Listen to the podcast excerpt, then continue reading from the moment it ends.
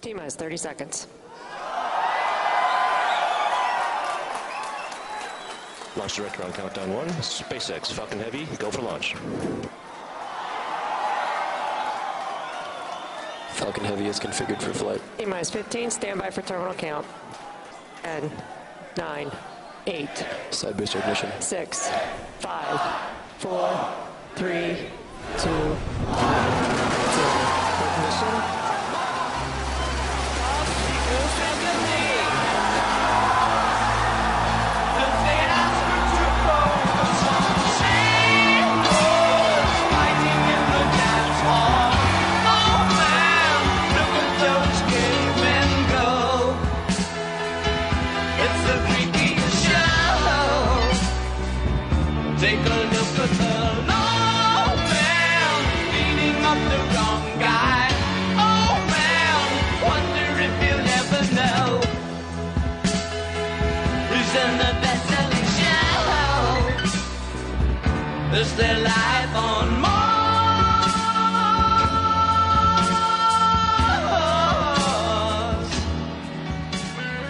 Queridões, cara, cara, é isso aqui, tá saindo num dia errado de SciCast, tá sem pauta, mas é que era muita emoção.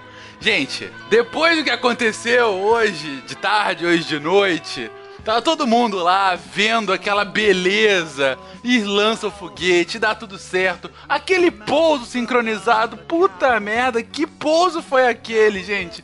E, eu- e as imagens agora do carro? Não, eu- na hora eu comecei a chamar a galera, falei com o Pena, falei com o Ronaldo, falei com o Sacani, falei com o Sérgio, falei, gente, vamos gravar, pelo amor de Deus, a gente precisa falar disso.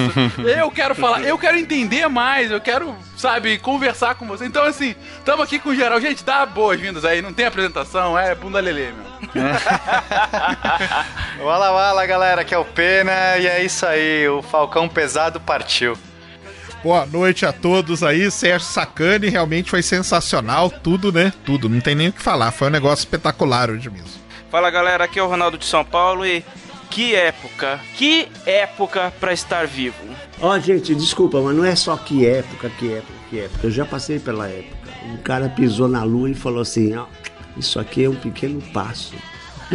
É, você viu, né? Você viu ao vivo, né? Você, você pode bater, você pode apontar pra gente e falar assim: eu vi, eu vi. Vocês não. Eu vi o filme do Kubrick. Viu no cinema, né?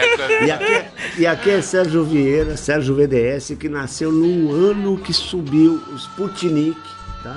E todo mundo, um monte de gente sabe que quando eu tinha 5 anos de idade eu queria ser cientista de foguete. Me formei em engenheiro eletrônico e, puta merda, deu tudo errado. Eu nunca consegui fazer nada.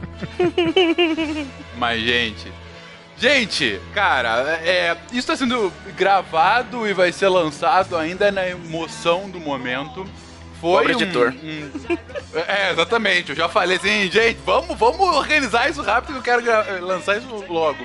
Se tudo der certo, isso daqui tá sendo lançado no dia 7 de fevereiro, no dia seguinte ao lançamento do, do foguete pesado, né? Do Falcão pesado, como não, dizia o não, Pena. não, não é Falcão pesado, é Falcão gordo. É verdade, Melhor é mais, ainda, mais boa, apropriado. O Falcão Gordo decolou e decolou de forma espetacular. Mas, gente, vamos contextualizar rapidinho. O que, que é isso? Por que, que isso está sendo feito? E, principalmente, por que, que eu tô tão animado? Por que, que isso foi tão importante, gente? Me, me digam! Is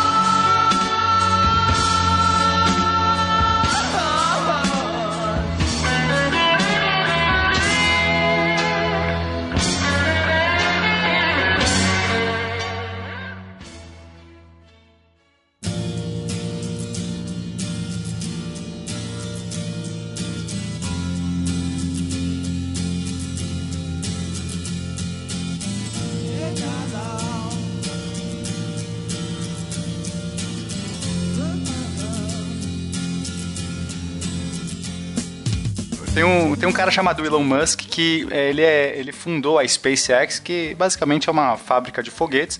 Ele tinha um sonho de ir para Marte, ele quis ajudar a, a NASA, ele quis dar um dinheiro para a NASA para poder financiar. A NASA estava abandonada, a corrida espacial estava tendo um- uma parada depois que o homem pousou na Lua, acabou toda aquela Guerra Fria, para que fazer isso? E aí ele percebeu que dar dinheiro para a NASA não ia. todo o dinheiro que ele tinha, ele já era bilionário nessa época, ele já, já tinha vendido o PayPal, ele já tinha uma grana absurda. Ele percebeu que não adiantava só dar dinheiro para a NASA, ele percebeu assim: eu tenho que fazer alguma coisa para dar acesso, para facilitar, para baratear o- a- a- os voos espaciais. Então ele resolveu fundar a Na SpaceX. verdade, lá atrás, né, quando a NASA, há muito tempo, ela anunciou que em 2011 ela ia aposentar os ônibus espaciais, é que deu o clique na cabeça dele. Sim, Ele falou: sim. a NASA vai aposentar os ônibus espaciais, mas ela vai precisar de alguma coisa. Se eu começar, se eu começar antes que a NASA a pensar num foguete para levar carga para a estação espacial, para levar astronauta para a estação espacial, porque a NASA ela vai terminar e depois ela vai começar a pensar na nova coisa, na, no- na nova nave dela. Então ele, ele deu uma antecipada, porque ele já sabia, ele foi o, o Sérgio falou, ele foi um visionário mesmo, né? Então ele, ele, ele vislumbrou que ia acabar os ônibus espaciais, que foi anunciado bem antes, e aposentar em 2011. E ele lá em 2001, 2002, né, fundou a SpaceX com o intuito de pegar esse pedaço aí. Quando chegou em 2011, que acabou, ele já tinha uma boa parte das coisas dele desenvolvidas, né? E aí que ele deu uma deslanchada. E aí ele resolveu fundar a SpaceX porque ele percebeu que não adiantava dar, dar dinheiro para a NASA, que não ia solucionar o problema. Ele tinha que baratear na cabeça dele, ele tinha que resolver o problema da, é, aeroespacial, porque era muito caro. Você imagina que você constrói um foguete, quando o foguete chega para o foguete é, lançar alguma coisa, ele é todo perdido. É como se você fizesse um avião, que quando o avião chega no seu lugar, o avião é destruído. Então isso é muito caro. Então na cabeça dele, para resolver isso, ele tinha que fazer algo reaproveitável. Ele tinha que fazer foguetes que pudessem ser reaproveitáveis. E ele começou a criar o programa do Falcon, é, e aí isso foi em 2001, 2002. É, ele teve muitos 2002 problemas. ele, 2002 ele visitou a Rússia, né? Tentou comprar foguetes russos, né? Não conseguiu, foi humilhado. Aí ele volta para os Estados Unidos em 2003, 2004, quando ele começa a desenvolver o famoso Falcon 1, que ele só tinha um motor, né? Um motor Merlin, que é aquele motorzão que vai embaixo dele. E aí ele começa, né? Faz voos de teste, mergulha o bicho na água, faz de tudo, né? Ma- Mas, o toco que ele tomou dos russos foi bom, porque isso motivou ele. Exatamente, com é, certeza. ele meio que percebeu que tinha que fazer com as próprias pernas. Ele fundou lá a empresa dele, trouxe as pessoas, só que assim, o dinheiro dele, ele fala isso nas entrevistas, que ele podia fazer até quatro voos, porque só tinha dinheiro para fazer quatro voos. Os três primeiros é, tinham explodido. E só, só tinha um último voo que ele falou assim: se aquele voo tivesse explodido, eu ia falir, acabou, não dá para continuar, né? Meu sonho acabou. E o quarto voo funcionou. É, ele tava, na verdade, ele tava provando pra NASA, né? A NASA deu pra ele, para ele quatro chances pra ele provar que ele podia levar a Dragon, que é a cápsula dele, pro espaço.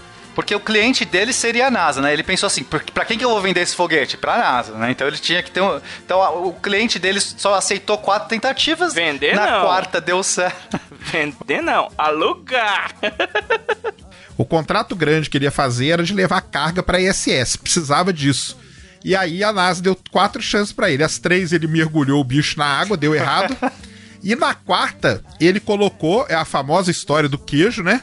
Que ele coloca o queijo dentro da Dragon. Lembrando que a Dragon que ele colocou pra voar no quarto voo era uma Dragon de passageiro. É. E é a Dragon que você, toda vez que você vê a filmagem na, lá em Hawthorne, na Califórnia, na sede da SpaceX, aquela Dragon que tá pendurada lá na sede é a que voou no quarto voo. E aí o quarto voo foi um sucesso, decolou sem problema nenhum. E a Dragon voltou de paraquedas pousando na água é, e ele é a provou. pedra de fundação, né, da empresa dele. Porque foi graças àquele Exatamente. voo que ele conseguiu o contrato com a NASA e pôde desenvolver, então, o, o projeto Falcon. Aí ele fechou um contrato de, de se não me engano, são 17 voos pra, pra ISS.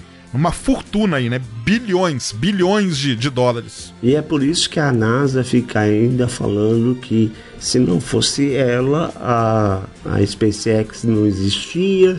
Eles ficam fazendo pressão em cima, os cacete A4 e fazendo a sua propaganda em cima da SpaceX.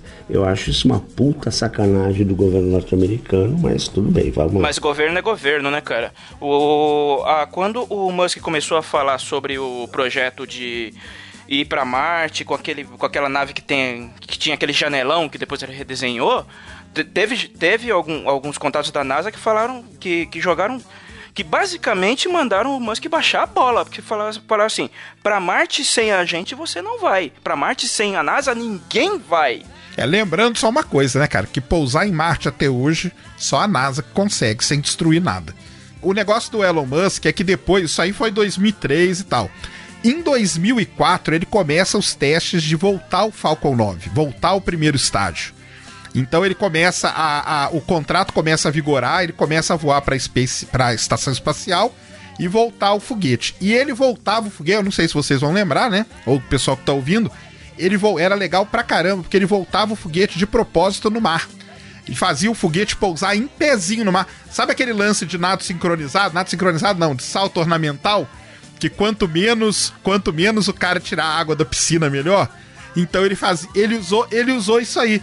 O primeiro caiu meio de lado, o outro meio. Aí quando ele começou a pousar o negócio retinho, que não tirava água nenhuma, ele falou: opa, agora nós estamos na hora de começar a tentar pousar isso aí de uma maneira correta. É, para o pessoal entender, o, o tamanho desse foguete que pousa, ele tem 16, é um prédio de 16 andares. É um negócio enorme. Para você pousar um negócio desse ficar reto e não, não tombar, é uma precisa de uma pre- precisão tão absurda que muita gente disse que era impossível, ria da cara dele. Quantas pessoas desacreditaram o projeto dele? Ah, vai voltar um foguete pousar de pé para ser reutilizável, está viajando. Só que ele foi lá e conseguiu. E aí ele conseguiu pousar um, depois pousar dois. Alguns no meio caíram. Só que depois de um tempo ele conseguiu desenvolver a tecnologia, melhorou os fins, que são as, as, as paradas que fazem a manobra, melhorou os retrofoguetes, melhorou os trens de pouso. E agora, e- e, né, recentemente, ele já estava pousando com sucesso todos os projetos. E quando ele tenta então fazer o novo, a nova etapa dele, que é o famoso, que é o que saiu hoje, o Falcon Heavy. Sky.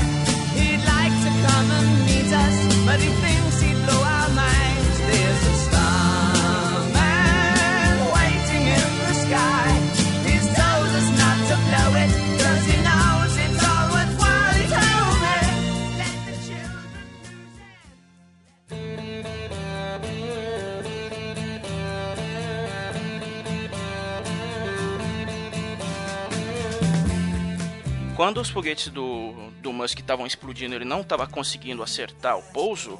Nesse meio tempo, o Jeff Bezos, da CEO da Amazon, que tem a Blue Origin, fez um teste de pouso também e acertou de primeira. Por Só que- o por dele era suborbital, né? Não, foi um hop, ele fez um saltinho, foi uma coisa. Eu, eu sei que o então eu sei que é um salto, eu sei que é um eu, eu sei que é um salto pequeno, eu sei que é um hop pequeno, não dá pra comparar um com o outro. Só que a mídia não quer saber. Pra todos os efeitos, quando o Bezos subiu e pousou, todo mundo foi todo mundo noticiou e falou assim: Bezos conseguiu, Musk não. Agora você chegou no ponto. O Musk não teve dúvida. Eu vou testar um puta do Heavy, um puta, o maior, maior sistema de propulsão que tem hoje em dia, tá? Antes, deles, antes da, da NASA conseguir chegar e fechar o Orion, o cacete A4 e tal, que é lá, é rebotalho do Constellation. O Sakane pode falar melhor do que eu sobre isso. O cara chegou e falou assim, ó, eu vou meter o meu Tesla lá pra cima com, com, com um boneco lá, vou tocar musiquinha e vou colocar o, na- no porta-luva, precisa mudar o nome disso, né? Vou botar lá no porta-luva uma cópia do, do... No Guia do Mochileiro das Galáxias, uma toalha. Ele mandou um disco com as obras completas do Asimov. né? E vou tocar David Bowie e, porra, Cara, ele fez um processo de marketing num teste. Então, é, é isso que eu acho legal do Elon. Musk, né? Então, ele para fazer esse, esse voo de teste, normalmente as pessoas colocam uma carga útil que é só um, um monte de metal ou um monte de cimento só para simular um peso, porque é um voo de teste, quer dizer, o cara não vai mandar uma sonda, não vai mandar um satélite, porque não vai a chance de não dar certo é então, normalmente o pessoal põe só um monte de peso pra simular, pra mostrar, olha, se daria pra fazer, se der certo. E ele falou assim: por que não colocar o meu carro, que é um Tesla, já que ele é dono também da Tesla? E, e o que eu gosto muito do Elon Musk é essa coisa. Ele, ele, ele, ele é uma pessoa que é ousada, e, mas com estilo, sabe? Ele gosta de fazer a coisa, mas por, por que não fazer assim de uma maneira interessante, que chame atenção? Ele Uhum. E é o marketing e- também o por trás, Então, né? Como eu tava falando, o caso do Bezos serviu pra, da mesma forma que serviu o caso da Rússia. Com os russos, ele tomou uma cutucada que serviu para ele investir no, na SpaceX, aprender por conta e montar a empresa dele. O caso do Bezos, mesmo sendo um voozinho que não se compara com os voos que ele estava tentando fazer, mas a mídia toda falou, colocou, na, colocou na pauta, o Bezos conseguiu, o Musk não, ele levou aquilo pro pessoal e falou, ah é? Então espera aí, então espera aí. Ele foi e fez. É assim que ele funciona. E outras coisas, né? Nessa linha que o Ronaldo tá falando, ele era muito criticado porque nesse período todo ele fez duas grandes apresentações no Congresso Internacional, né? Conferência Internacional Astronáutica. E onde ele cita, né, o BFR, toda aquela história toda, né? Mas não vamos falar dele agora não. E ele nunca falou do Falcon Heavy em nenhum dos dois congressos. Na verdade, ele nem mostrou. Ele mostra o, Fa- mostra o Falcon 9 e mostra o BFR. E quando o cara vai perguntar, ele já caiu fora do palco, entendeu? e, e ele foi criticado tanto em 2016 como em 2017, nas duas apresentações, por conta disso. Falou, cara, o cara não falou nada do Falcon Heavy, nós estamos esperando já faz É, mas é que dois, provavelmente ele anos. tava naquela dúvida de, de cancelar o projeto ou não. Então ele não queria falar nada, porque ele não sabe se vai cancelar ou não. Imagina o cara faz a pergunta, ele hesita ali, mostra Não, pra mas quê. pode ser ele nessa, fugiu. mas pode ser nessa linha aí que o Ronaldo falou, cara, entendeu? De falou, galera, olha só, o Bezos já colocou, a imprensa tá falando que a gente não vale nada, entendeu? E aí, o que nós vamos fazer? Vamos colocar esse negócio pra cima? Desculpa, desculpa. Vocês, acompanham as ações deles, né, dele na- na- nas bolsas e das empresas dele? Ele trabalha muito com isso. Ele trabalha muito com isso. O showtime dele de fazer ah, os pousos e, e- e avisar, olha, a gente está tentando, pode ser que não dê certo, o pouso não ca- cai, cai de lado, estoura tal. Aí dá certo, aí dá certo, aí dá certo, as ações começam a crescer. Cara, hoje todas as ações das empresas dele subiram pra caramba. É óbvio, né? Lembrando, lembrando que ontem foi aquele mini crash na bolsa, né? E hoje o cara pôs as É, ações pra cima. exatamente. Ontem teve mini crash e hoje ele ganhou dinheiro. Cara, Mas a gente não pode esquecer da ousadia, porque quando ele fala vou pousar um prédio de 16 andares de pé e todo mundo duvidou, ele tá, ele tá se comprometendo. Uma pessoa que chegou onde ele chegou, que poderia tranquilamente falar assim, meu, já sou milionário, não sei o quê. E ele, e ele realmente é ousado, por isso que eu respeito muito ele, porque ele não se basta de falar assim, ah, seria tão legal se um dia a humanidade conseguisse. Ele vai lá, vou resolver esse problema eu mesmo. Ele fez isso com Tesla também, que ele é... cri- Pena, ele pena. várias- Oi. Pena, pe- pe- pe- pense nós aqui. Nós somos. ah, tudo bem, nós estamos aqui todas as gerações. Eu tenho 60, tem gente com 40, tem gente com 30, tem gente com 20. Cara, se você tivesse dinheiro, aspas, meso, infinito, vai, você tem dinheiro. Cara, você não ia fazer o que você gostava? Você não É, ia eu- tentar fazer isso acontecer? Mas dinheiro infinito forma? não existe. Dinheiro, Não, dinheiro infinito não existe. Você tem É, dinheiro. e, se- Essa e coisa segundo que tem acontece, muita gente que aparece. tem muito dinheiro e não faz nada. É, é o padrão é a pessoa ficar rica e, e acomodar. A pessoa Acaba não vai. perdendo. Eu sei, eu sei, mas se você tem a capacidade de pegar o seu dinheiro e fazer alguma coisa decente, fazer alguma coisa que você gosta, alguma coisa que você acredita, você não bota fé e investe. Isso chama investidor. Ou seja, você fala, não, eu acredito que essa porra vai dar certo. Exato, mas é que é tão ousado que ninguém nunca tentou antes. Mas dizer, aí é que falando, tá. "Não, a gente tem- Exatamente porque ninguém tentou antes, alguém tem que ser o primeiro, pô. Exato, mas ele foi o primeiro, o que eu tô dizendo assim, ele foi o primeiro em vários lugares. Ele, ele, quando ele resolve bater de frente com a indústria automobilística e fazer carros movidos à eletricidade, ele tá também entrando num ramo muito complicado. Depois, quando ele vai entrar na parte solar, de energia solar, ele, e a ideia dele é trocar os telhados das casas por painéis solares, por que, que ninguém ainda tá fazendo isso? Ele também tá sendo ousado. Quando ele resolve investir na, na questão da inteligência artificial e discutir isso, ele, ele tá sendo ousado em muitos aspectos. Coisas que as pessoas normalmente. O Musk se não investe. bastam. Peraí, peraí, peraí. O, o Musk tem medo da inteligência artificial, ele não tá investindo Exato, tanto por nela, isso que ele não. está fazendo uma empresa. É por isso. Justamente Isso é por isso, é. É, é por e eu acho, eu acho que ele está muito Ele não fecha certo de robô, pensar não. sobre. Exatamente, mas é por isso que ele está desenvolvendo a Neuralink. É, é, eu lembro que o, o, o cara que era o Musk, um pouco antes do Elon Musk, é só fazer. Ah, um péssimo trocadilho, Musk com Musk. É, é, era o, o cara da Virgem, né? O cara pegou, não era nada, fez um puta, fez uma empresa de aeronáutica, um monte de avião, aí de repente começa a criar um negócio que vai fazer voos para turistas, tal, não sei o quê. Mesma coisa, um empreendedor. O caso do Branson, ele, é- ele é um pouco mais showman do que o, o, Musk. O, Musk. O, o, negócio, o negócio deles é voo de turismo, entendeu? Não que ele mas eventualmente Musk, não vá pensar em alguma coisa, coisa antes mais avançada. Musk mexer com aeronáutica, o que ele fazia? Ele mexia com outras coisas. Entendeu? Vendia. PayPal. Tocava uma é. empresa de, de crédito. Mexia com dinheiro. Vendia com, com é que dá dinheiro, coisa, que é dinheiro. A mesma coisa. A mesma coisa. A mesma coisa. O outro também mexia com dinheiro na, na Inglaterra. Ó, eu acho que eu acho que por trás de tudo isso tem uma coisa que o Pena falou lá no começo 5, não sei se o pessoal prestou atenção.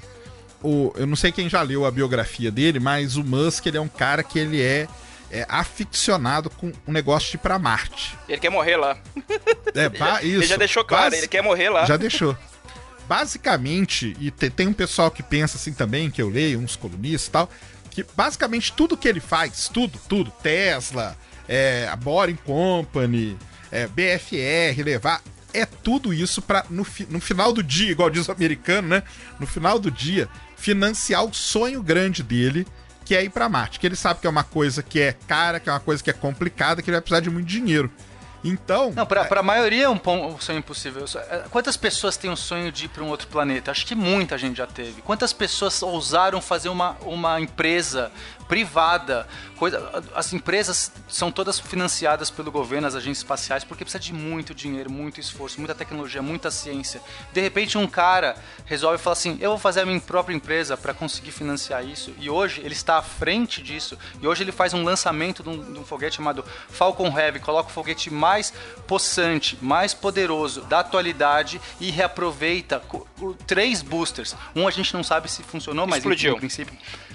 Tá confirmado? Tá, Tá, confirmado? Tá confirmado aqui por ele, ó. Caiu a, caiu a 100 metros da, da balsa. Caiu a 100 metros da balsa. E ele consegue reaproveitar três boosters. O foguete dele permite reaproveitar três boosters. O que ele está fazendo não é simplesmente pôr o maior foguete poderoso da atualidade. Ele está fazendo o foguete mais barato é, em termos de custo-benefício da atualidade. E ele está financiando não apenas esse projeto, mas o PFR e toda essa revolução, essa nova corrida espacial. Eu ouso dizer que veio sim da SpaceX, que reacendeu essa coisa. Porque antes da SpaceX incomodar e fazer e tentar fazer o negócio reaproveitável, estava todo mundo parado, não tinha ninguém fazendo. Então eu olho para isso e falo assim: caraca, esse voo do Falcon Heavy é um marco sim. A gente está voltando a ter o sonho do espaço, o sonho de colonizar outros planetas, o sonho de mandar missões para a Lua, que a gente tava, tava parado, e mandar missões para Marte. É nesse sentido que eu quero colocar. Eu não quero nem ficar vangloriando Elon Musk, não. Tipo, não é isso. Eu admiro ele, eu acho que ele é um cara que, que sonha e faz, para mim isso é admirável. Mas o que eu quero mostrar é, caraca, é um sonho de fazer um foguete reaproveitável, e um foguete grande, um foguete poderoso, e ele fez, e tá aí, e voou. E quem viu o negócio pousando, os dois boosters pou- pousando, as imagens do carro que ele colocou na Terra, é de arrepiar, gente. É isso que a gente tá hoje saudando aqui nesse cast. Não, o negócio do- dos dois dos dois boosters pousar qua- simultaneamente, aquilo ali um negócio, aquilo ali lembra lembra a ficção do- dos anos 80. O Pena agora ele, ele tocou naquele pontinho no fundo do meu coraçãozinho aqui que e- mata a pau, entendeu? A mesma sensação que eu tive quando eu tinha 12 anos, quando eu vi um cara pousar na lua e falar assim, ó, isso aqui é um pequeno passo, tá? Mas um grande salto para a humanidade. Ele falava em inglês, ele entendia muito bem o que eu falando. Eu pedia para o meu pai e para minha mãe traduzir o que eles estavam falando. Ele estava numa tela de TV branco e preto, CRT. Eu estava vendo ao vivo. Vi o pessoal que não acredita que a gente tinha tecnologia naquela época para isso. Eu vi tá, ao vivo o Neil Armstrong pousar na, na Lua. Foi mais ou menos a mesma sensação que eu tive hoje quando ele conseguiu fazer subir os três busters, fazer colocar o carro em órbita, tocando a musiquinha com o Don't Panic, Don't Panic na tela, tá? Com um livro no, no porta-luva e tudo funcionando, quase tudo certinho. Ótimo, tudo bem, acontece uma falha ou outra, mas lhe deu aquele famoso passo que o sonho não pode morrer. Ou seja, aquilo que dá, dá para tentar fazer, a gente tem que tentar. Eu, eu nasci e fui criado vendo as coisas acontecerem e com a minha sensação de que eu poderia, pelo menos, subir e dar uma volta em orbital na Terra e na minha vida. Não vou conseguir. Não sei, nunca se sabe, nunca se sabe. É capaz de eu chegar mais ou menos como alguns caras que. como o, o McCoy, né? Talvez as minhas cinzas chegam, cheguem e sejam lançadas no espaço. Mas uh, eu vejo que o cara está conseguindo fazer aquilo que ele fala, pô, é legal, eu vou tentar, eu tenho condição de tentar. E a condição de tentar é mais legal porque ele faz uma outra coisa. Você viu a quantidade de gente que estava lá aplaudindo, gritando 30 minutos antes do lançamento? Aquilo lá não era fanboy, não. Aquilo lá era funcionário, era É, são todos funcionários da SpaceX e pessoas que.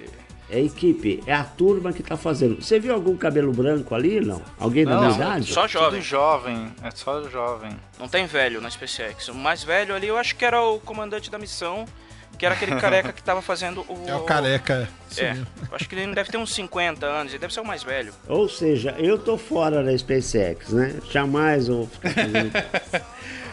Só explicando uma coisa sobre o negócio do pouso.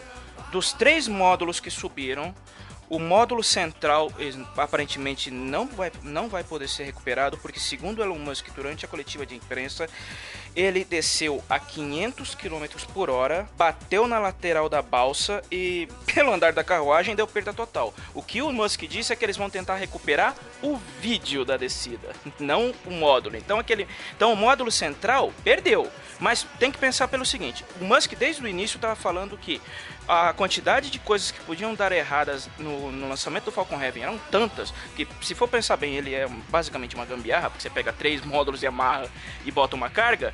Ele, a, a SpaceX estava esperando chance de 50 a 50 para ele subir.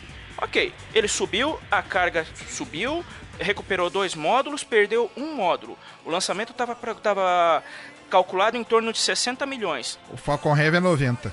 Ele estava esperando perder esses 90 milhões. O prejuízo vai ser menor? Vai ser menor. Ou, ou seja, ele já saiu, entre aspas, no lucro.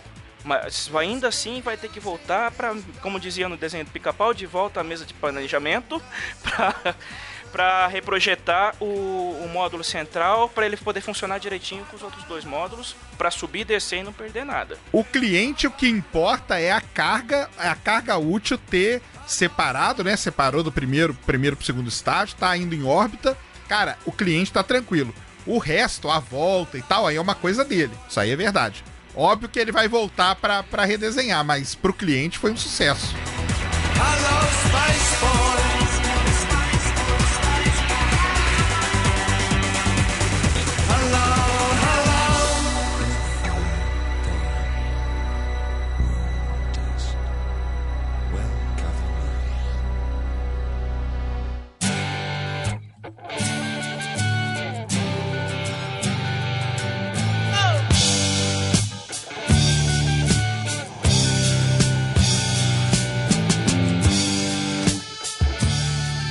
Gente, tem uma coisa também que eu acho que a gente não pode deixar de, de comentar, que assim, é, é- é um pouco na vibe tanto do que o, o Pena quanto o Sérgio colocaram.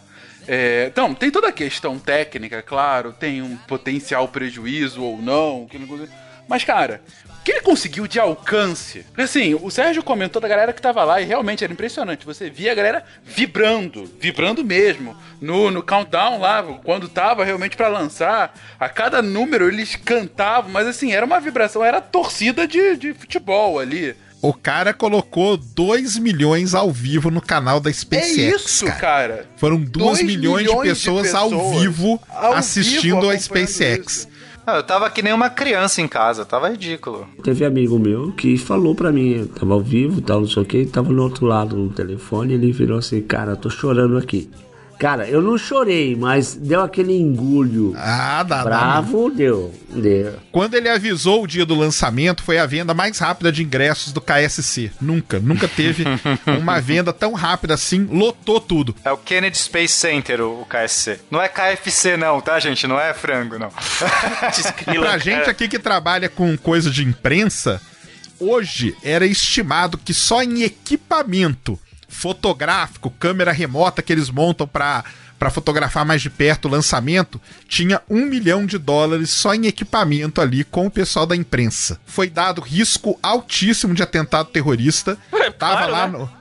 Lógico, Claro, tava né? lá no, no Kennedy Space Center, tava o Esquadrão Antibombas, o Esquadrão Antiterrorismo, a revista passava por todos, por esses esquadrões, passava por cachorro as mochilas dos jornalistas, a câmera e tudo. E tem uma. Eu, eu sigo alguns jornalistas no Twitter, uns jornalistas espaciais, né, digamos assim.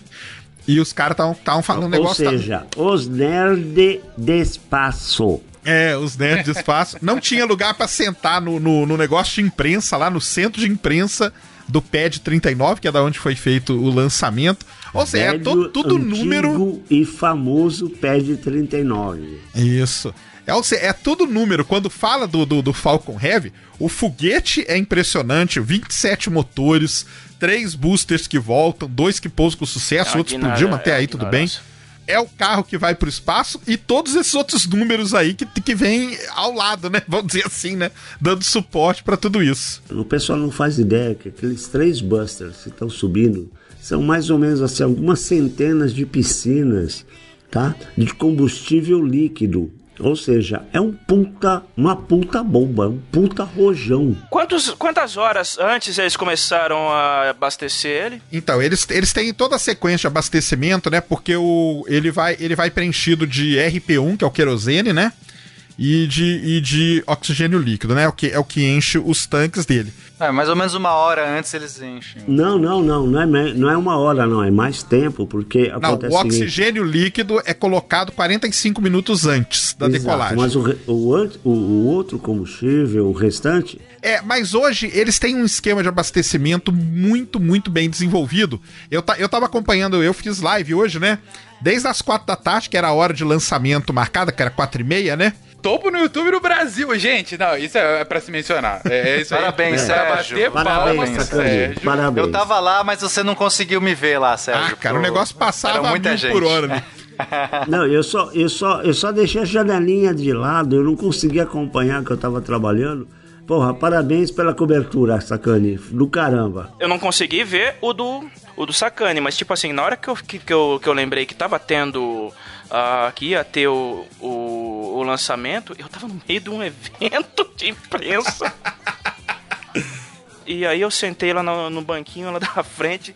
Não, não tinha começado ainda, eu liguei o streaming do, da SpaceX e, come- e comecei a assistir ali mesmo. Aí depois, logo depois do, do, do, do lançamento, o, o Fencas me escreve: Ronaldo, vamos gravar, vamos gravar. Eu falei: Cara, eu- quando que você vai gravar? Amanhã? não, hoje. Mas, cara, eu tô no meio de um evento. Não, mas, não tá bom. Aí eu falei pra ele assim: Ok, se, você, se a gente conseguir espremer isso aí até, uma, até um horário tal, eu consigo sair voando aqui pra, pra gravar. Mas só completando o lance do combustível, pra, só pra fechar essa ponta, o, o esquema hoje deles é de. É de eles enchem é, encher o tanque, né? Que você para no posto, né? Enche o tanque pra mim. É rápido. Então, começou 4 horas, abriu a janela 4 e meia, e o lançamento vai acontecer só 7 horas da noite. Tipo, com duas horas, às 5 da tarde, é que começaram a encher de RP1 ele, entendeu? E com 45 minutos antes com oxigênio líquido. Mas o- os três boosters, obviamente, né? Eles ficam pressurizados ali, mas sem colocar o combustível ainda, porque hoje o sistema ali deles de enchimento é, é rápido mesmo. Então, É em duas horas, é rápido, é rápido, é bem rápido, é rápido pra caramba. No Saturno 5 demorava quatro horas para fazer o preenchimento. É, menos de duas horas encheram de RP1 e, e logo depois já colocaram o oxigênio líquido, que é quando começa a, fumacinha, né? A famosa fumacinha. A é quando famosa coloca. fumaça. Todo mundo é quando tá coloca. pegando fogo, é, não todo mundo é. fica com Tá- medo. É, e tá hoje saiu frio. fumaça pra caramba, né? Não, cara, e ventava de lado, cara. Eu fiquei assustado com a, com- com a velocidade do vento, né? É, não, e isso até bom, é até bom a gente citar, né, que o lançamento estava previsto para as quatro e meia da tarde, hora do Brasil, e não foi lançado por conta do vento, né, porque tava vento de alta, é, alta atmosfera, tava muito forte, tiveram que ir adiando, e a janela fechava às 7 horas da noite, hora do Brasil, e o lançamento foi às 6h45. Exatamente. Sendo que, sendo que às 6h56 ele não poderia mais ser lançado porque ia passar um satélite ali em cima da Space Coast, que a gente fala, né? Que é a costa da Flórida ali. E ele não ia poder ser Corre- lançado porque ia ter o risco risco de chocar acertar. e tal. É, não é. na- Mas foi um negócio sensacional, cara. E ele ligando. Quem viu o teste estático, né? Foram 10 segundos só, já dava pra ver que o negócio ia ser monstruoso. Não, né? Aí, era, era, é, o teste estático foi algo fantástico, algo fantástico. Porque, é, como eu fiz, é, eu participei do, do, do grupo de fogueteiro da, da Poli na década de 70, lá em 75, 76. Você fazer teste de bancada e teste de potência em qualquer tubo com combustível é algo maluco, né? Quando eu vi o teste de potência dele, os caras chegaram, trava o bicho e liga, eu falei, cara, tá perfeito, né? É uma coisa fantástica e, e você percebe, cara, é, é, é- é muito engraçado quando você vê alguma coisa funcionar do jeito que você já viu funcionar em escala menor, você sabe o quanto é de potência que tem naquilo lá na frente. E só pra falar da potência, né? A potência era tão grande que a SpaceX ontem já mandou uma carta falando pro pessoal ficar longe de janelas. Porque pela onda de choque teria a chance de quebrar algumas janelas e pra ninguém se machucar, eles mandaram um comunicado explicando. O raio de, de, de observação lá foi aumentado, né? Todo mundo saiu, ficou muito mais distante, né? Foi aumentado, foi isso mesmo. E só colocar aqui, a gente tem que mencionar. É, o, o- o parabéns ao Sakane. Pra- quem não sabe, gente, o Sakane ele comanda o canal Space Today no YouTube, um dos canais mais relevantes de cobertura ah, de astronomia e, e adendos. É, Não, astronomia, eh, astronomia, cosmologia. O filho da, o filho da mãe do, o filho da mãe do meu xará, ele consegue, ele consegue produzir algumas notícias que não é muito comum dentro da, Devia, né? Exatamente. Exatamente. Não ele, muito tá, comum, ele tá quase chegando à astrologia, né? De tanta coisa. Daqui a pouco- Nossa senhora, cara, desgrila. Brincadeira. Mas o ponto aqui a se mencionar é que hoje, durante a cobertura que ele fez, uma cobertura que começou. Quando é que você começou a fazer cobertura, Sacane? Quatro, quatro da tarde, cara. Terminei sete. Eu terminei e depois eu voltei, porque na hora que eu vi o carro ao vivo lá com, com o astronauta, eu falei, cara, não, isso aqui não pode Ah, deixar. Deixa eu voltar aqui e abrir outra. Eu abri outra live pra ficar mostrando o carro lá passeando com, com o boneco, cara, com o astronauta lá, com o Starman.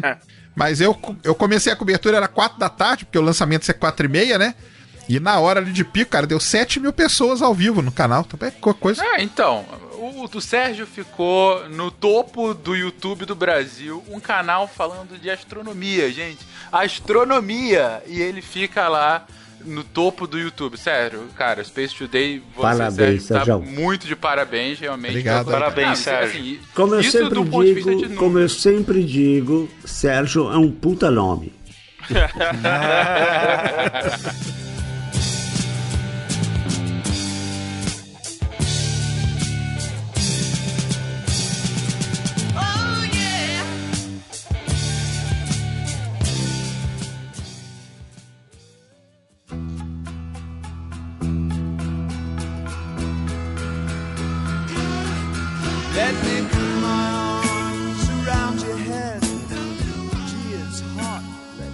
Mas, ô, ô Fencas, eu queria, eu queria muito falar, assim, qual é a importância desse voo, né? O que, que isso muda? Qual é o impacto? Não, é- é- esse é um bom ponto, Pena, porque assim, é, sem dúvida que a gente já comprovou aqui, o, o evento, a gente pode falar, o evento hoje foi um sucesso de alcance, de marketing. A gente, como disse o Sakane, 2 milhões de pessoas acompanharam ao vivo ah, aquele evento. Ah, e sem contar todas as outras que foram impactadas indiretamente, eu imagino que no mundo todo, aqui no Brasil, não, não fugiu a regra, noticiou isso, como amanhã vão noticiar novamente e tal. Então, foi um sucesso de marketing. Puta, tem um Tesla fazendo a órbita da Terra. Nesse exato momento da gravação desse cast, ele tá no Oceano Pacífico, quase chegando à América do Norte.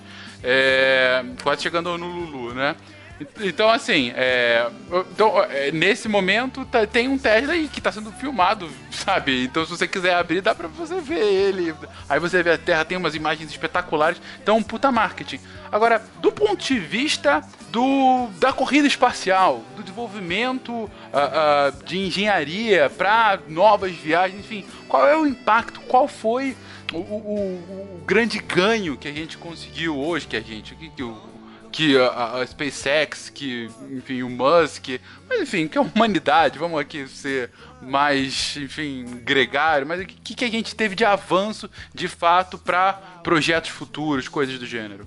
Bom, a primeira coisa, aquilo que eu já mencionei, a gente tem hoje o foguete maior, foguete com maior potência da atualidade por um fator de 2. Então isso é algo muito respeitável, né, no sentido de que, olha só, a gente está conseguindo fazer algo o dobro do que a gente estava fazendo aqui. Então isso inclui, você hoje com esse Falcon Heavy você consegue colocar 54 toneladas de material em órbita baixa na Terra. É, então você pode é, fazer, colocar um monte de satélites de uma vez, ou você pode colocar um satélite grande, um projeto grande, um, um grande telescópio espacial. Você pode, com esse foguete, mandar é, numa única vez, sem precisar de assistência gravitacional, aqueles slingshot, para alguma uma carga para qualquer lugar do sistema solar. Ou seja, Plutão, se você quiser. Se você quiser mandar uma sonda para Plutão, você pode fazer com o Falcon Heavy de uma vez, sem precisar fazer aquelas manobras, esperar alinhamento das estrelas, aquela coisa toda. Então, isso por si só já é muito legal. Agora, a segunda parte que eu acho que é muito mais relevante é a questão do custo.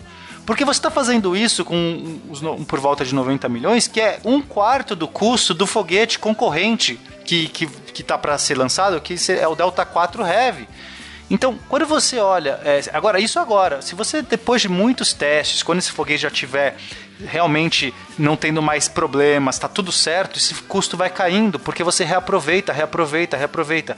A ideia é a SpaceX está lançando em breve o bloco 5, quer dizer, é um booster melhorado, e a ideia desse booster é conseguir fazer 100 voos é, reaproveitáveis. Quer dizer, 100 voos que o mesmo core, o mesmo booster vai poder ser usado. Então os custos, a projeção de custos vai baixando, vai baixando, vai baixando. Quanto mais excelência eles tiverem, quanto mais é, é, confiança na execução eles têm, é menos é mais barato ele pode cobrar, porque ele sabe que aquele booster vai voltar. Então ele sabe que ele não vai perder aqueles nove motores, que é caríssimo. É caríssimo o motor. O motor é maior do que um ser humano, aquele motor. Todo aquele core, aquele prédio de 16 andares é caro pra caramba. Então, o que ele tá querendo mostrar é que não apenas com esse, com esse foguete a gente pode ir para qualquer lugar do sistema solar, como a gente pode, de jeito mais barato, já pensado. É, é o jeito mais barato hoje na história da humanidade. Isso a gente pode falar, o jeito mais barato de você ir para qualquer lugar do sistema solar. Esse é o marco que a gente tem que olhar. E não esquecer do marketing também, Fencas, que você falou marketing e tudo mais, porque a atenção e o awareness que isso está gerando, a vontade do espaço, eu acho que é a contribuição mais importante. Porque outras empresas vão acordar, outras mídias vão acordar. Se sai no jornal isso tudo, as pessoas vão olhar de novo e falar assim: nossa, o espaço está voltando. É, eu acho que esse awareness é tão, às vezes, mais importante. Porque, de novo, a gente vai ter investimentos nessa área, a gente vai ter atenção, governos, mídia, tudo isso olhando de novo. Por quê? Porque está gerando um estímulo, porque as pessoas estão vendo que isso também faz parte do show. Isso também é legal. É aquele sentimento lá do, do pouso na lua que contagiou aquela geração Hoje você tá vendo pessoas aplaudindo um carro voando em frente à Terra, cara. Eu me arrepio só de lembrar. Eu postei cinco, seis tweets só sobre isso hoje. E todo mundo está falando sobre isso hoje, vai falar sobre isso amanhã. E amanhã, depois, quando os novos foguetes. Eu acho que essa contribuição talvez seja até maior do que a questão prática, a questão do, do, de efetivamente o que a gente está fazendo. Ah, só para complementar o, o Pena aí, é, o cara aqui mais velhinho tal, já vê uma coisa mais distante. Que é aquilo que eu sempre batalhei, eu sempre busquei, eu acho que o Pena também busca isso. Que é, a gente não estuda, a gente não, não fica. para de estudar, a gente não para de, de ler e, e se atualizar uh, de graça. Não é porque a gente quer só saber mais, a gente quer saber mais para poder transmitir mais, né? Então a gente vê uma coisa, isso pra garotada, cara, a gente tem que transmitir o máximo possível, da melhor forma possível, na melhor linguagem possível. Eu sei que eu já não tenho mais essa linguagem. É, eu odeio game, então não adianta, eu não vou fazer nenhum link com game, porque game para mim é uma coisa perda de tempo, então lamento. Gente, vocês que gostam de mim, esqueçam, eu não gosto de game. Mas uma coisa é você entender o que está acontecendo hoje, entender o que está acontecendo com a tecnologia e descobrir que a tecnologia é um processo, tá? Que joga tanto a favor como contra. E entender que você pode pegar isso e transmitir isso para aquela turma que está vindo, para a garotada, para Cara, eu tenho, tô com uma neta agora, tá? Pequenininha, tá? Eu só tô esperando daqui a alguns anos ela virar para mim e falar assim: pai, tio, vou, eu quero fazer tal coisa, porque isso é legal, tá? Mesmo que seja é, querer ser aos cinco anos uma cientista de foguete, como eu fiz isso em 60 e poucos. Deixa eu ver quando é que foi que eu fiz isso? 62, 63. Tá? Que eu queria ser engenheiro, cientista de foguete. É para gente buscar essa coisa e continuar a nos emocionar, como eu me emocionei hoje, com um cara que falou: ah, legal, vamos fazer essas coisas, pô. É bom, é legal, funciona. A gente consegue conquistar coisas. Por isso eu fico um pouco magoado quando eu vejo governos, não vou falar do nosso, eu já cansei de bater no nosso, tem vários governos atrapalhando exatamente essa, essa questão. Nós somos muito maiores que o governo. A única coisa é que a gente está desorganizado. A gente não consegue fazer a coisa coadunada. A gente não consegue fazer as coisas em conjunto. A gente não consegue fazer as coisas mundialmente. Uma hora isso vai acontecer, eu tenho certeza. Eu tenho certeza que muita gente vai chegar àquele ponto que eu sou hoje, que eu não acredito em barreiras é, nacionais, estruturas nacionais de defesa, porque o meu terreno, porque o meu país. Não, não existe isso. Existe humanos, existe humanidade, existe uma coisa da gente fazer as coisas para todos.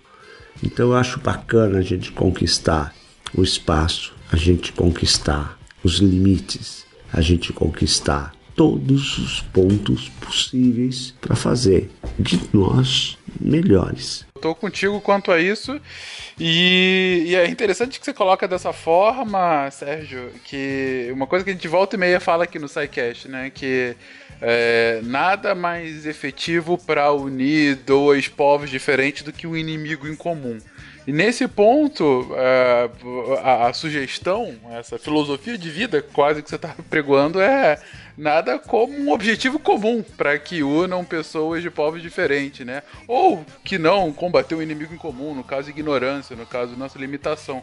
E aí eu concordo contigo, realmente Cada passo, assim, é mais um passo, eu acho fantástico. Como eu disse pra vocês quando a gente começou a conversar aqui, eu tava, é, assim como vocês, emocionado vendo o negócio acontecendo, pensando que toneladas de metal estavam sendo propulsionadas por bombas é, controladas, não estava explodido, chegou em órbita e agora um carro tá sobrevoando o nosso. Sabe, tá, tá em órbita aqui. E mais, aquelas bombas controladas voltaram pra Terra e duas em três não explodiram, entendeu? Enquanto isso, o mundo todo vendo aquilo. Se você parar pra pensar, e você parar pra pensar, gente, há 400 anos atrás a gente tava nos achando muito inteligente porque a gente tinha um telescópio pra ver isso perto. Entendeu? Então, assim, é, uma, é um, um avanço absurdo, absurdo.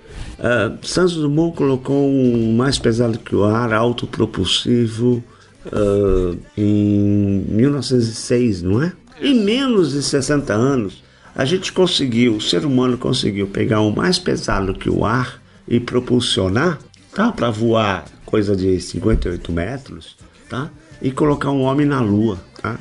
A, a gente, nós somos, nós somos imbatíveis sabe? É, se a gente é, se dedicar a buscar a excelência, buscar as coisas é, que facilitem a vida humana, tá aqui um monte de gente fazendo as coisas, é, pesquisando, elaborando, desenvolvendo, CRISPR-Cas9, eh, o pessoal de física desenvolvendo física de partículas, fazendo análise daquele monte de dados do CERN, eh, fazendo o- várias análises de, de- de medicina aplicada, com todo esse, esse experimento de, de- nanotecnologia. Quer dizer, tem- a gente tem tanta coisa, mas tanta coisa na mão para desenvolver, para criar, para produzir ambientação humana, só que a gente está fazendo exatamente tudo ao contrário. 90% da população humana está destruindo todo o processo. As a capacidade pensante é mínima, é muito pequena. Então eu acho que o que vocês estão fazendo com o SciCash, com esse esforço desgraçado que vocês estão tendo de transmitir, produzir eh, consciência, entendimento, tecnologia, ciência, análise. Eu, eu- eu falo assim, ah, tudo bem, eh, de vez em quando pinta um problema de que a turma não entende as coisas filosóficas ou religiosas por um motivo ou por outro. Isso não é um problema. O problema é ser, é, é- o problema é ser extremista nisto. O problema é, é não entender que você pode raciocinar. O ser humano tem que raciocinar.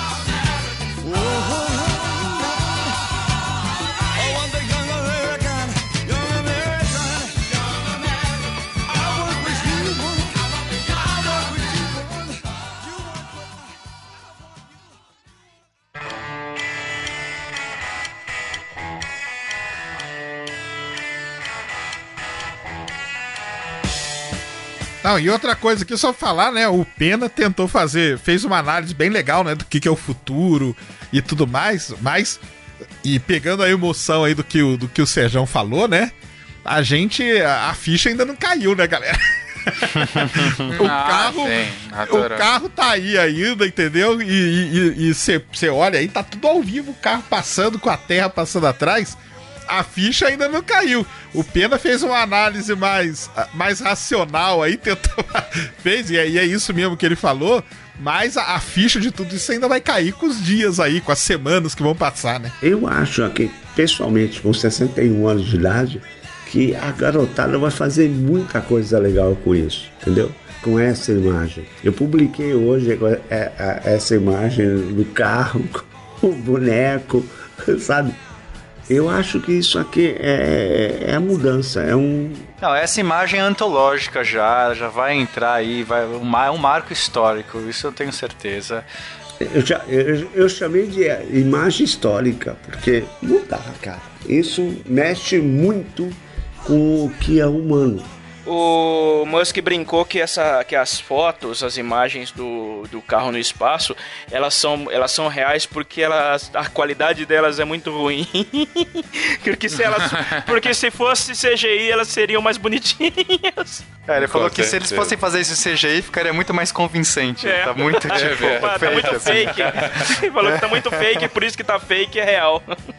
Então, gente, eu só queria lembrar que nesse momento que a gente está gravando, o carro está em órbita ao redor da Terra, numa órbita excêntrica, e eles vão fazer, é, não sei exatamente daqui quantas horas, eram seis horas Seis. a partir. É. Não, mas não é. a- a- é, mas daqui a algumas horas, né? Porque a gente está gravando, quer dizer, quando isso for ao ar, já espero que já vai ter acontecido.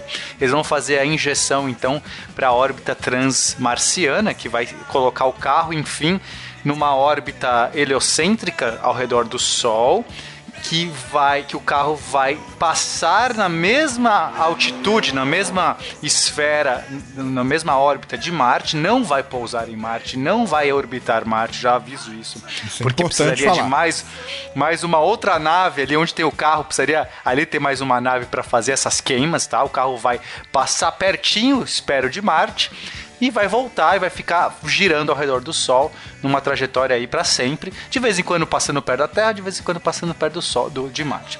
Mas o que importa é que é, vai ter aí esse objeto, sei lá, talvez seja lembrando, né, não sei, um grande marco aí para mostrar esse momento, é, registrou esse momento que, sei lá, esse, é, é, foi coroar esse esforço da humanidade ou dessa pessoa, do Elon Musk, mas eu acho que de toda essa humanidade, tudo isso que permitiu a gente ousar de novo o espaço, a fronteira mais alta, the high frontier, porque isso estava amoroso no espírito das pessoas, isso voltou na- no, no século 21 e eu que sou um amante do espaço, que tentei fazer telescópio quando era criança, que sempre me apaixonei, entrei na física porque eu gostava de astronomia. Então, poxa, ver isso reacendido nessa geração, cara, isso me dá uma, uma felicidade, me, me anima de um jeito Minhas palmas aqui, viu? Minhas palmas aqui. Muito obrigado, meu, muito obrigado aqui como velhinho, vendo você, pena, feliz com isso também. Muito feliz, cara. Eu não vi o Homem na Lua, mas eu quero ver o Homem em Marte. Temos que passar isso pra frente. Só que tem uma coisa, tá? E- e- o, é- o carrinho do Elon Musk, eu acho que dar uma girada lá, tal, não sei o quê. Daqui a 10 anos eu tenho certeza, nem 10, quem sabe 5. Algum diretor filha da puta vai fazer um filme sobre o carro do Elon Musk voltando alterado por uma civilização extraterrestre. Né? Pô, mas até aí o cara vai ter- os extraterrestres vão ter que passar perto aqui. Mas assim, é importante dizer que esse achievement que a SpaceX atingiu não é um esforço apenas do Elon, do Elon Musk, é um esforço conjunto de todo o conhecimento acumulado de, de décadas de pesquisa espacial. É um esforço conjunto da, da- é, um, é um esforço conjunto da humanidade inteira. Não, Sem dúvida, sem dúvida. Ombro de gigantes, né, gente? Nada, ninguém faz nada sozinho, sempre tem gigantes. O Musk vai usar o que ele tá aprendendo com isso, porque pra, pra ganhar dinheiro com as empresas dele, porque, por exemplo, nada me tira da cabeça que ele vai usar as informações sobre efeito de radiação na tintura do, do carrinho pra, pra aplicar nos Teslas dele. Por exemplo, já é um ponto. Entendeu? Ele, ele vai usar, ele, ele vai colher, ele vai colher dados pra ele usar nas empresas dele pra ele fazer dinheiro. Vai, ele é um capitalista, ele é um dono de empresa, ele tem que vender carro e, e, e dar lucro pra continuar investindo no espaço. Porém, porém, é importante lembrar que tam, muito, muita coisa a gente vai apre- aprender com esse lançamento. A gente vai aprimorar os, os próximos lançamentos da SpaceX e de outras empresas também, porque o espaço é aberto. Tá aparecendo uma pancada de empresas investindo no, na pesquisa e exploração espacial. Tem a SpaceX, tem a, a Blue Origin, tem a Virgin. Agora, duas semanas atrás surgiu aquela Rocket Lab que colocou aquele globo de discoteca em órbita. Tem a Planetary Resources que tem tá pesquisando é, mais pra frente passar a minerar asteroides. Tem uma porrada de gente boa aí que vai eh, explorar o espaço de uma maneira comercial e esse conhecimento todo agregado vai vai vai ser benéfico pra gente na não, se não agora, para as próximas gerações. Rebel,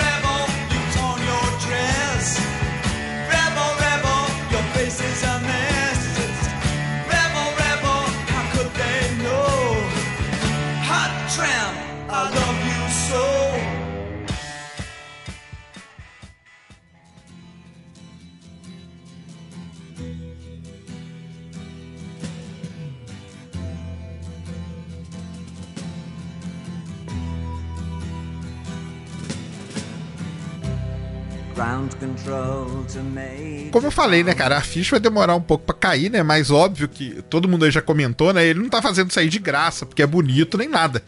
O cara, a gente já falou desde o início, né? Ele tem um propósito que rege a vida dele. Ele é. O, o Sérgio falou, o Pena também, tá? O Ronaldo, né? Que é um, é um capitalista. Ele tá fazendo isso aí porque ele vai pegar muito dinheiro, cara. Ele vai levar carga para, ele vai levar carga para ISS. Ele pode levar muito mais satélites, né? A Índia, ela, ela numa, numa, num lançamento, ela lançou mais de 100 satélites de uma vez no foguetão deles que é perdido. 105, 110, eu não lembro direito. Ele vai conseguir fazer isso com o Falcon Heavy, se ele quiser. Ele vai poder levar satélites grandes. Ele vai poder levar carga, bastante carga para ISS. E principalmente, né? Ele vai poder colocar ali os astronautas para ISS. Ele vai colocar a Dragon versão 2, né? Dele para funcionar. E a Dragon versão 2 dele pode levar astronauta. Isso aí é uma coisa assim, realmente muito interessante, muito boa, porque você pode levar astronauta e carga, né? Por, por conta da, da, do peso que ela carrega, né? 50, 60 toneladas e tal. Você pode levar carga, você pode levar pessoas e tudo mais. O resto, ir para Marte, ir para outros cantos. Só para lembrar pro pessoal, tá? Agora, dia 5 de maio, tem um lançamento para Marte, tá? Que é da sonda Insight, que vai ser feito no Atlas 5, que é um outro grande foguete. E no dia 31 de julho tem o lançamento da sonda Parker Solar Probe para o Sol, que vai ser feito no Delta 4 Heavy, que é, digamos, o primo do Falcon, o primo mais velho, né? Do Falcon Heavy. Eles são muito parecidos estruturalmente. O Delta 4 Heavy é até um pouquinho maior, ele é um pouquinho mais gordo, vamos dizer assim.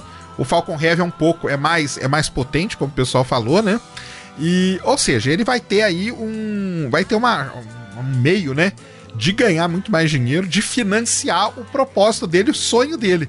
Então ele vai conseguir fazer muita coisa, cara. E principalmente aí para uma coisa interessante que nós não falamos, né? A NASA nunca, quase nunca comenta, né, coisa da SpaceX só quando é lançamento para ISS, né? Que são as naves de carga. Hoje estava no site deles ali em destaque, entendeu?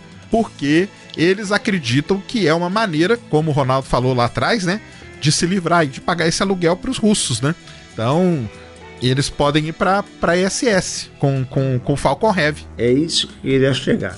Eles são. A NASA ficou o tempo todo, faz uma semana que a NASA fica lá, bajul, ficou bajulando o lançamento, etc, etc, etc. Porque eles estão pagando o Uber, né? Pagando Pode se crer. Uber. Não, e só lembrando que a, a relação, né, nem vamos entrar nesse assunto, óbvio, mas todo mundo sabe, quem ouve aqui, que a relação não tá lá aquelas coisas, né? Pra você ficar metendo astronauta ali dentro toda hora.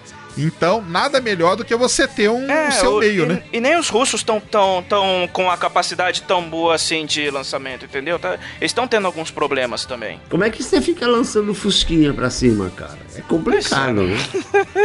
Os russos tão- tão- os russos estão pastando também. Sacana, eu queria perguntar, agora que eu me lembrei. E aquele outro projeto que, de meio termo que não é o. Não é o Falcon Heavy, não é o, BF, o BFR, é aquele Delta 4 Heavy. Ele seria aplicável. Mas o Delta 4 Heavy ele já existe faz um tempo, né? O Delta 4 Heavy é de uma empresa chamada ULA, né? United Ah, Launch é da- Alliance. Ah, tá, ele não é da. Não, não, ele é da ULA. A ULA, pra quem não sabe, é uma outra empresa, como a SpaceX da vida, que ela é 50% da Boeing, 50% de uma empresa muito famosa desse ramo chamada Lockheed Martin, tá? Eles fizeram uma empresa chamada ULA.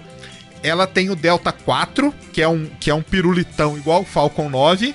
E ela tem o Delta 4 Heavy, que se você escrever em qualquer lugar Delta 4 Heavy, você vai ver que a cara do foguete é igual a do Falcon, É idêntico. Falcon Heavy. É o idêntico, modelo é o ele é idêntico. mesmo. É um Só é modelo é, maior. o mesmo. Ele é, ele é um pouco mais gordo, tal, do que o Falcon Heavy, né? E o Delta 4 Heavy foi o foguete que lançou a Orion no seu voo de teste lá em 2014. Foi ele que lançou a Orion pro. pro porque a Orion foi, né? Deu aquela. Não chegou à Lua, né? na- nesse voo, mas ela foi além do, do, do cinturão de Van Allen e voltou. Então o Delta 4 Heavy foi isso. Agora, ele tem um concorrente, que é o Falcon. Porque igual o Delta 4 Heavy até então não tinha. Ele era o mais poderoso aí nessa, nessa linha. E agora você tem o Falcon Heavy. Tem um lançamento do Delta 4 Heavy programado pro dia 31 de julho.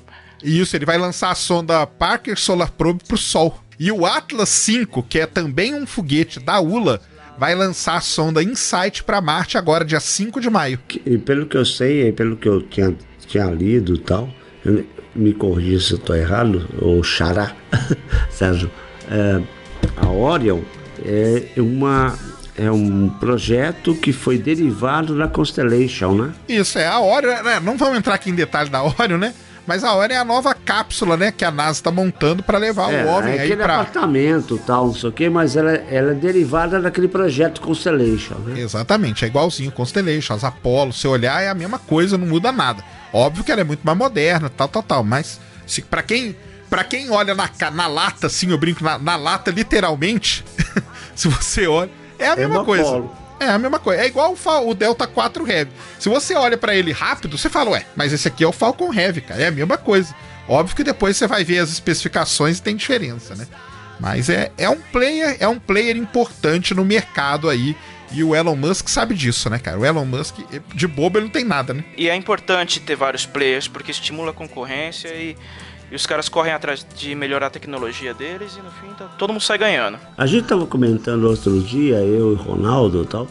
Parece que a, a Índia está trabalhando com algumas soluções eh, de- eh, variáveis que talvez façam frente ao Elon Musk. A Índia tem os foguetões dela, né? São foguetões parrudo pra caramba. É o PSLV e o GSLV. São foguetes que têm uma característica importante, é essa, né? Eles levam até. Eles levam centenas, né? De, de CubeSats, nanosats, esses satélites menorzinhos aí, né? A Índia, cara, é um país. Ela viu também essa brecha aí no mercado de space business, né? Que o pessoal chama. Porque isso aí é um mercado. O Brasil, o problema do Brasil é esse. Que ele não visualizou que isso aí era um jeito da economia dele andar. Eu ouvi o podcast de vocês lá, o Sala de Justiça, e na hora deu até vontade de comentar, que eu vi vocês lá. Ah, e o Brasil não sei o que. Cara, o Brasil é o seguinte, cara, nós vamos virar igual o filme Interestelar. Plantar milho e pronto, todo mundo vai virar plantador de milho. Não precisa de mais nada. Infelizmente. Porque você pega a Índia, que é um país de- que talvez tenha até mais pobreza, mais problema que o Brasil, e os caras vislumbraram isso aí e eles lançam satélite para a Rússia, eles lançam satélite para Europa, para Europa inteira, para os Estados Unidos e tudo mais. E eles têm dois foguetões. O problema com o foguetão dele é aquele foguetão ainda caro, mas é um parrudão. Perde, né? É Perde. parrudo, né? É parrudo. O GSLV e o PSLV são dois foguetões parrudos. Aí tem a Índia, tem a China também, né? Que já tá, já tá a passos largos nisso aí, copiando, né? Não tem problema nenhum, porque o, o chinês vai lá e compra é dele, né? O que ele faz depois é problema. É que se ele copiar e copiar bem, tá ótimo, né? O Japão, sexta-feira, lançou o menor, o menor foguetinho já que já lançou um satélite em órbita. A Jax é bem competente mesmo. Um foguete, um foguete sonda. É fantástico esse som, essa sonda deles. Ele lançou um, um CubeSat feito por estudantes japoneses do espaço. Então, tudo isso aí que vocês falaram, todos vocês, né? De que eh, nós estamos vivendo num momento muito legal, né? E tá tendo, igual o Pena falou, né? De tá tendo se eh, reavivar tudo isso, né? Muito tem, muito tem do, do, do Elon Musk. Isso aí a gente não pode deixar. Porque ele virou um ídolo, né? Ele virou um ídolo de uma geração, né? Os caras se espelham, igual você olha lá e aquela molecada, a molecada se espelha nele, cara. Fala, pô, eu quero ser esse cara aí, cara. Entendeu? O cara tá lá, aquele jeitão, jeitão nerd dele, não sei se vocês já viram a apresentação dele. Ele não fala bem, ele gagueja pra caramba, entendeu? É, ner é nerd torto. É nerd, cara, ele é nerd e, e o pessoal se fala, cara, eu quero ser o que esse cara aí é. A gente não pode deixar de falar uma coisa, tá? É a SpaceX, a ULA, que é a United Light Alliance, a Boeing, né, que tá no meio aí também. Essa, isso aí são empresas, né? A NASA é uma agência governamental. Ela não faz foguete nenhum, ela não constrói nada disso, e ela tem outras milhares de coisas para se preocupar. Ela tem financia muita universidade, pesquisas básicas de astronomia, astrofísica, astronáutica, aeronáutica também, né, que ela ajuda de bastante. garotos. É, é, é o de sempre. Ela faz. Ela é uma agência nacional, né? Ela é uma agência, porque muita gente fala assim: "Ah, a SpaceX é concorrente da NASA". Não, não é, cara. Porque a SpaceX é uma empresa, pres- Exato. presta serviço São duas coisas distintas. São duas coisas distintas. É, eu, eu sempre falo que é, não dá para comparar NASA com uma agência espacial produtora, sabe? É, Não, são coisas completamente diferentes. Tá, é diferente, não dá. Não, não tem isso. Eles fazem lá o trabalho deles de, de investigação, treinamento e fazem co- cooptação da garotada com, na, no, no, no ginasial, no colegial. Tem uma coisa que é o principal de tudo no mundo que a gente vive, né? A NASA ela não tem compromisso em dar lucro, né? A SpaceX sim que é uma empresa, né? O, o, o- o fundamental dela é dar lucro, né? Gente, bom, agradeço demais a presença de todo mundo por estar aqui na conversa hoje em tão pouco tempo, essa mobilização tão rápida. Tinha que aproveitar a emoção mesmo, né? A emoção é que fica bom. Exatamente, a ideia era essa. A ideia era essa, gravar com a emoção de que tinha presenciado, sem dúvida, um fato histórico. Espero que você, ouvinte, tenha curtido esse episódio meio maluco que tá surgindo aí no feed de você. Ah, como vocês devem ter reparado, hoje, sem a presença do Guaxa, ele não pôde estar aqui justamente por conta dessa coisa inesperada da gravação, mas ele pediu para que eu avisasse, para que ele falasse: ah, Elon Musk colocou um carro no espaço. Aí até eu, o lugar se chama espaço, quero ver estacionar na minha vaga aqui no prédio sem arranhar a lataria. então, assim, dada a mensagem do Guaxa, a gente pode finalizar hoje. Um beijo pra todo mundo e até sexta-feira que tem episódio novo do SciCast.